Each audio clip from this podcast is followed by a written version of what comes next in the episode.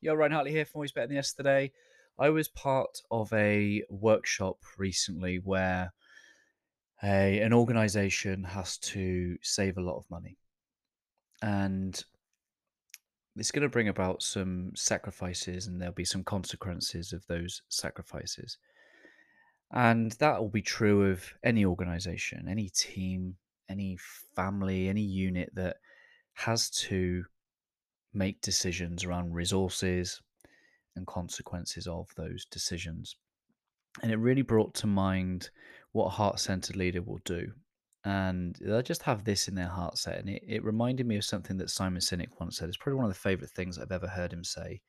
And it was better we should all suffer a little than any of us suffer a lot. And I think he got that from a, uh, a leader called Bob Chapman of the Barry Wehmiller Company.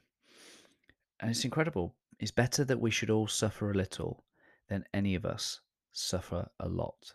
How can you put that into your heart and your mindset when it comes to change, when it comes to decisions and and sacrifices? How can you create a unified team who agree to sacrifice a little together? Because better we all sacrifice a little, or better we all suffer a little, than should any of us have to suffer a lot.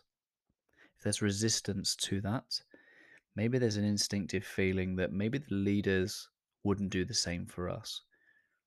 Because there's something powerful about a culture who willingly would willingly suffer a little. Then, should any of their teammates or colleagues have to suffer a lot? There's something powerful, and the reason I believe they would probably do that is this belief that others would do the same for them.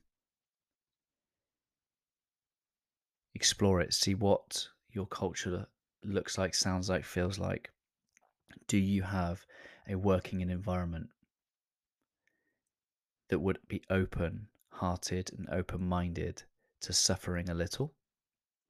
Because if you don't, and you have a culture where individuals look after themselves, that's not necessarily about the people, that's about the environment that leaders create. Lack of safety, probably self serving, and not a lot of care.